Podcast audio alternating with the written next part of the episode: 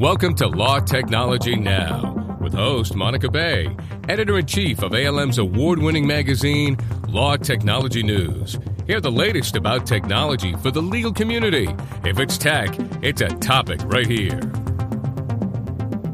Hi, I'm Monica Bay, editor in chief of Law Technology News, and welcome to our May edition of Law Technology Now.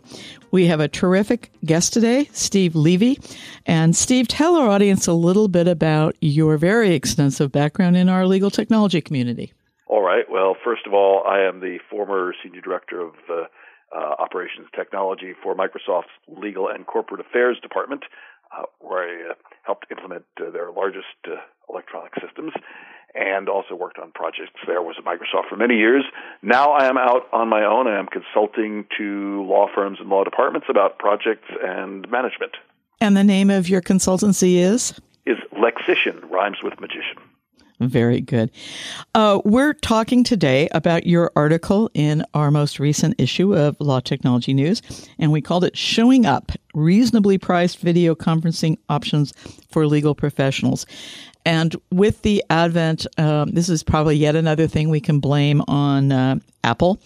Uh, with the with the uh, advent of very easy to use video conferencing tools um, and increasing sophistication on the part of both Apple and Microsoft, um, there seem to be a lot more options that are out there, so that uh, lawyers or other professionals can easily make and conduct video conferencing.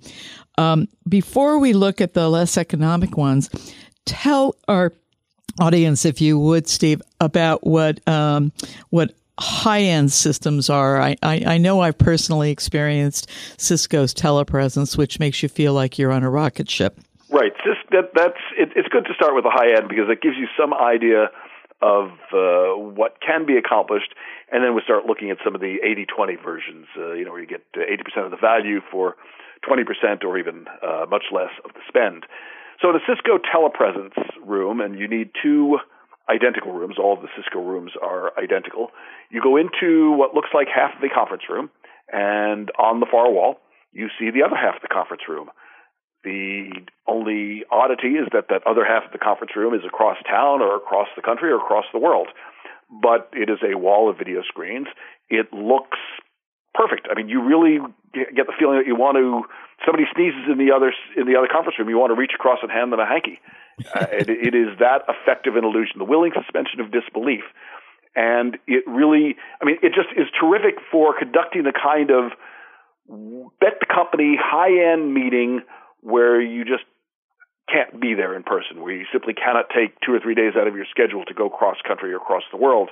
Uh, that said, these systems run about uh, two hundred fifty to three hundred fifty thousand dollars per room, so it's not necessarily something the average law firm is going to put in place for everyday needs. Do you think there's any particular practice group or type of practice where this level of sophistication is the most advantageous, Stephen? I think there are probably a couple. One is in conducting a very major negotiation, perhaps uh, you know, you know, Facebook acquires Instagram type of M and A. Uh, although I guess uh, I understand Mark Zuckerberg did that out of his living room, but that kind of uh, negotiation where part of the deal is uh, is that sense of this is big time, where you're you're spending money on on, on a bit of show, a bit of ritual, to make everybody understand what is at stake. Uh, the other is that for uh, we you know some, sometimes a, a very very high end deposition perhaps where you could not be there in person where you really have to capture every nuance. Uh, David Boies deposing Bill Gates, for example, in the Microsoft DOJ trial. Now he did that in person, uh, but I could conceive of situations where it might not always be possible, and you want it, it's worth spending the the hourly rates to capture that kind of absolute fidelity. Uh, that said, there are a number of systems that start at a tenth the price or even less, where you can get an awful lot of the value. And I assume that for the high end ones, you're looking at situations where body language is really crucial and, and affect and tone. Before we go to the. Yeah, and the, especially, Monica, especially full body language, because you really are seeing not just most of the systems that we're going to talk about, you're going to see head and shoulders shots. Uh, this is one where if they're squirming under the table, you can see that too. Um, really? Because when I, the ones I've saw, there's a table in front of them.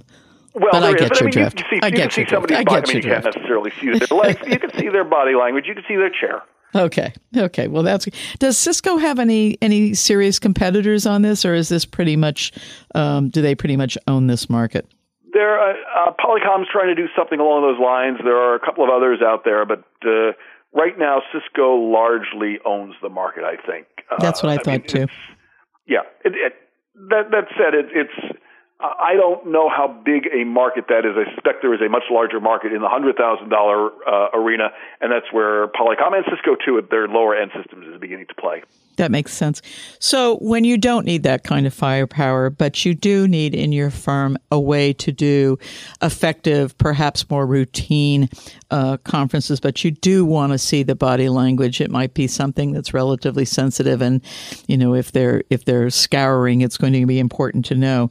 Um, what approaches are there that the firms and law departments can take for that?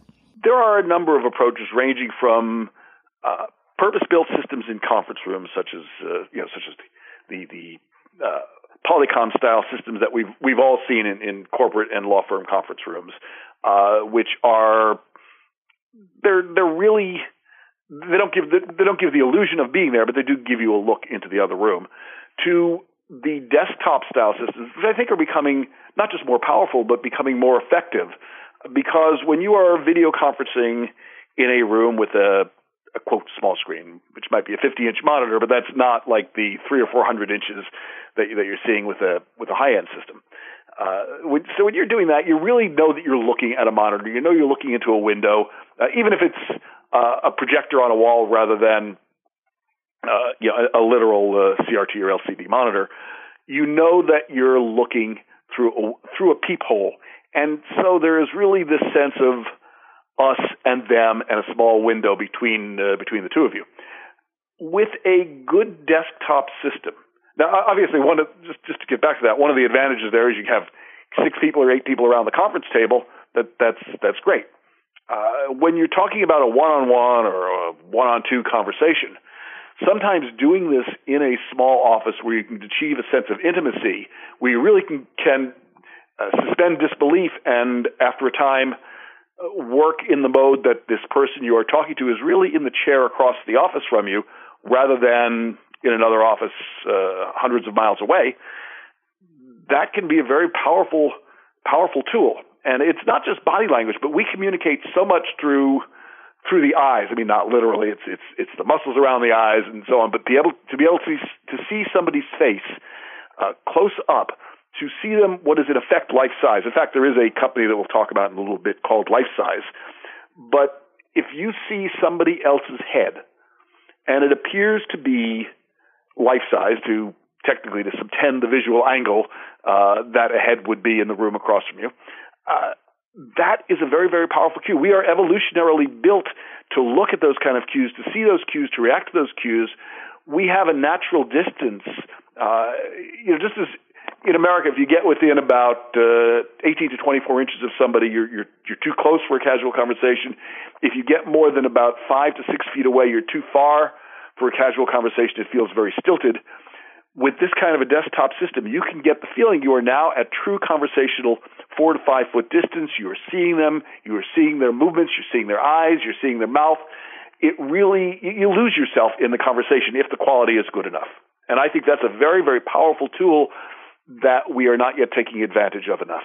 And I think you just said the magic words if if the, the, the, the products are good enough, which brings us to cameras.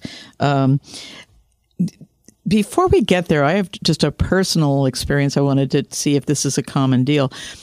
When I'm in a in a, uh, a video conferencing situation, I'm sometimes very self conscious.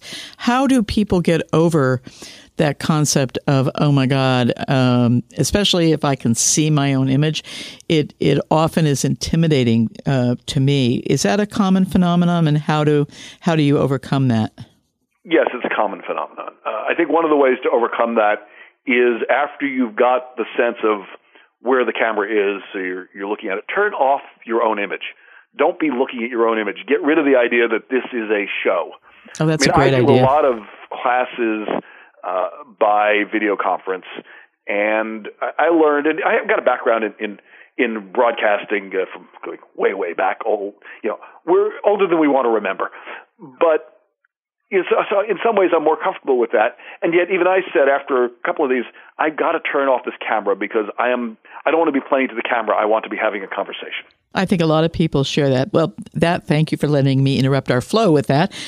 Cameras, why are they so crucial and what advice can you give our folks about how to pick the best ones?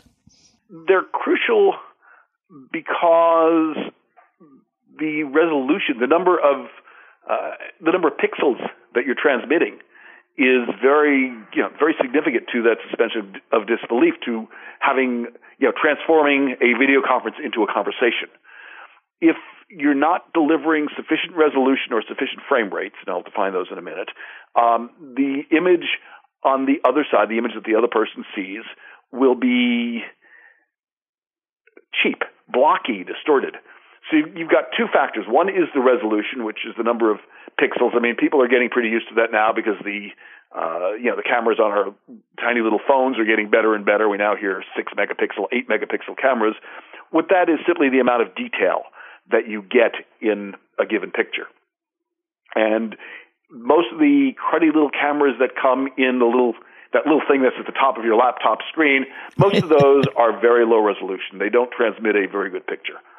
Uh, I mean, And when we're talking nothing, cameras but- here, we're talking webcams, as they're also right. known. Is that yeah, correct? the same thing with the little the little cheapo webcams. You go out and buy a thirty dollar webcam.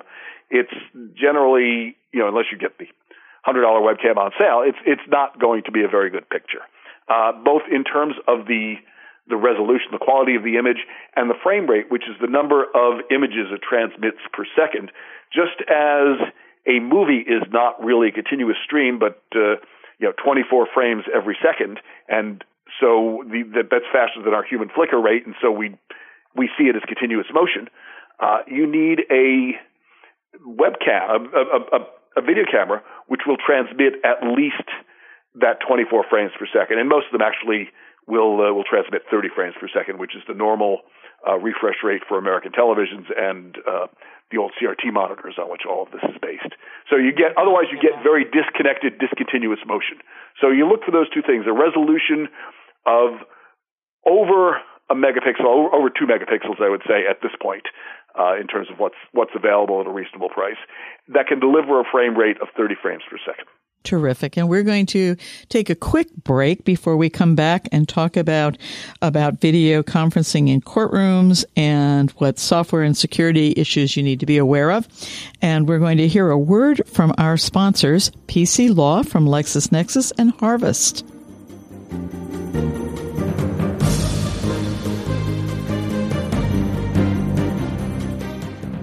Tired of all the headaches of running your law firm? Want to spend your time doing what really matters? Then you need PC Law. PC Law from LexisNexis is the legal industry's best selling matter, billing, and accounting software.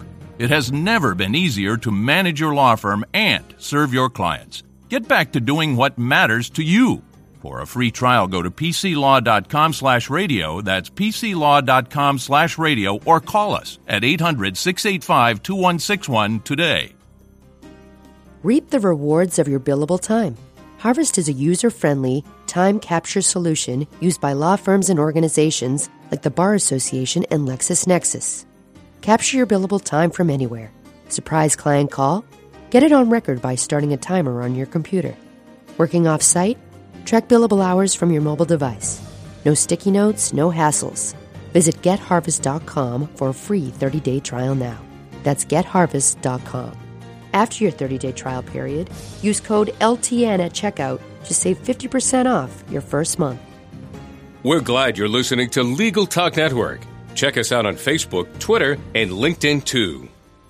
You can advertise with us at Legal Talk Network and have your own commercial play in this podcast. Just give us a call anytime at 781 551 9960 or shoot us an email at admin at LegalTalkNetwork.com.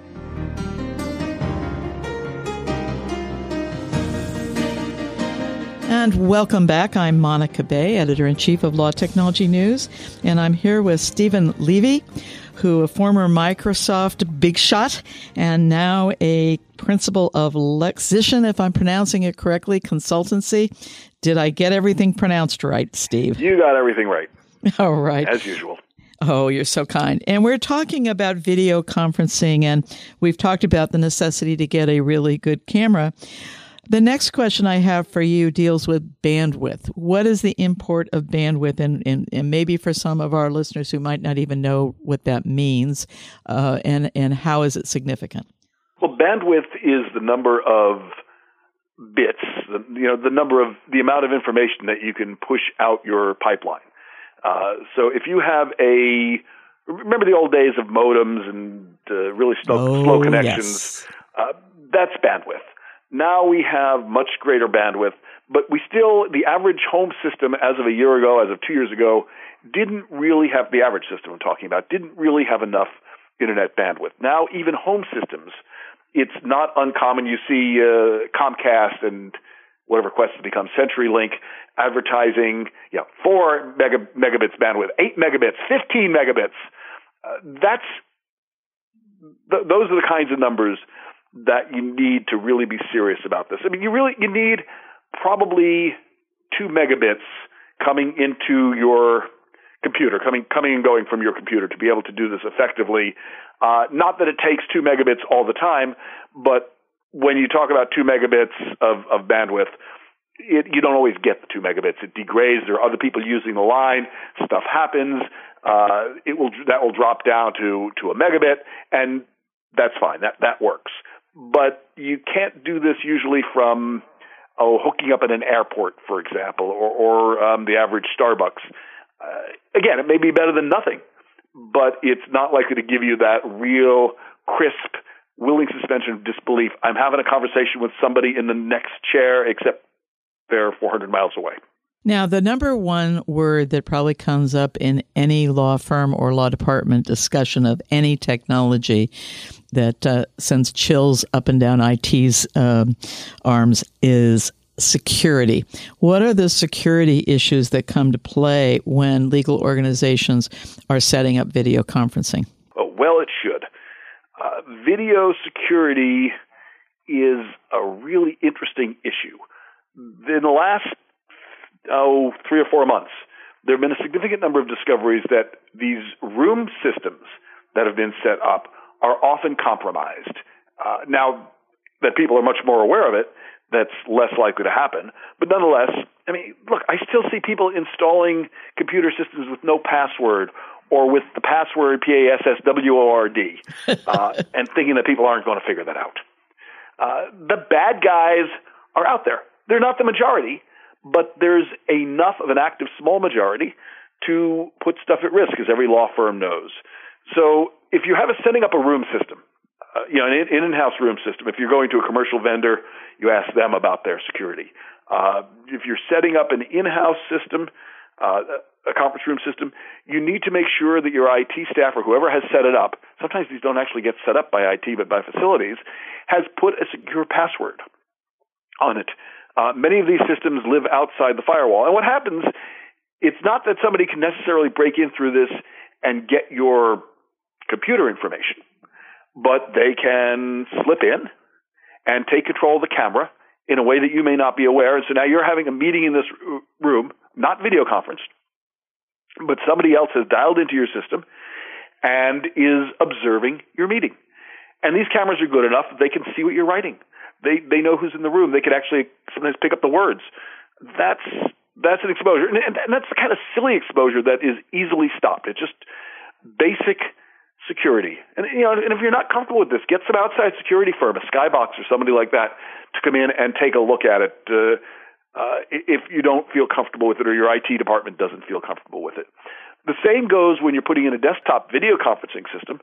You have to make the same kinds of sane security decisions that you make with anything else on your desktop, and you have to find the right balance. I mean, you can make something perfectly secure by disconnecting it from everything, by disconnecting yourself from the world. I mean, that's obviously not very useful because you don't get your work done. So somewhere in there, you have to find the right balance between being, you know, reasonable diligence, uh, being reasonably secure, doing the things that you know you need to do, and, and recognizing that perfect security is an illusion. We live in an imperfect world.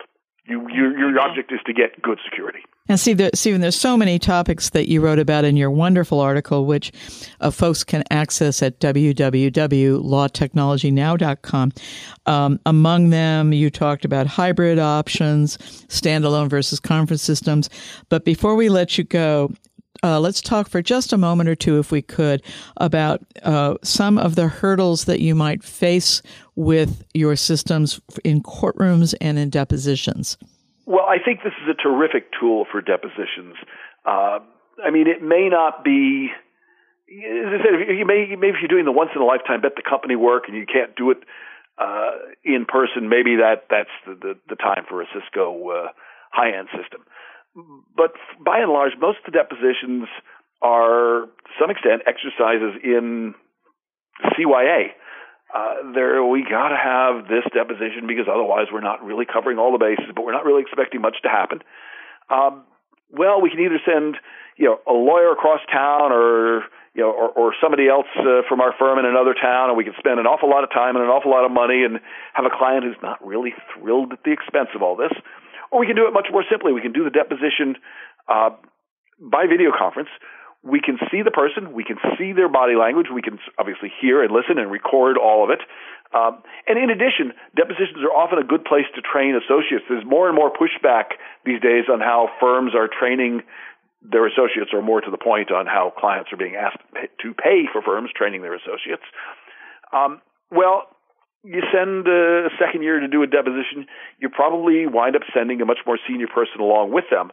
Uh, these days, send the second year to go do the deposition, but have one of your senior people join it by video conference. So the deposition is actually done live, but the senior person is there, joined by video conferencing, observing, and occasionally uh, sending some notes, in effect, the uh, the kick under the table to their uh, to their second year, without having to spend all the time to get across the room or across the city or across the country.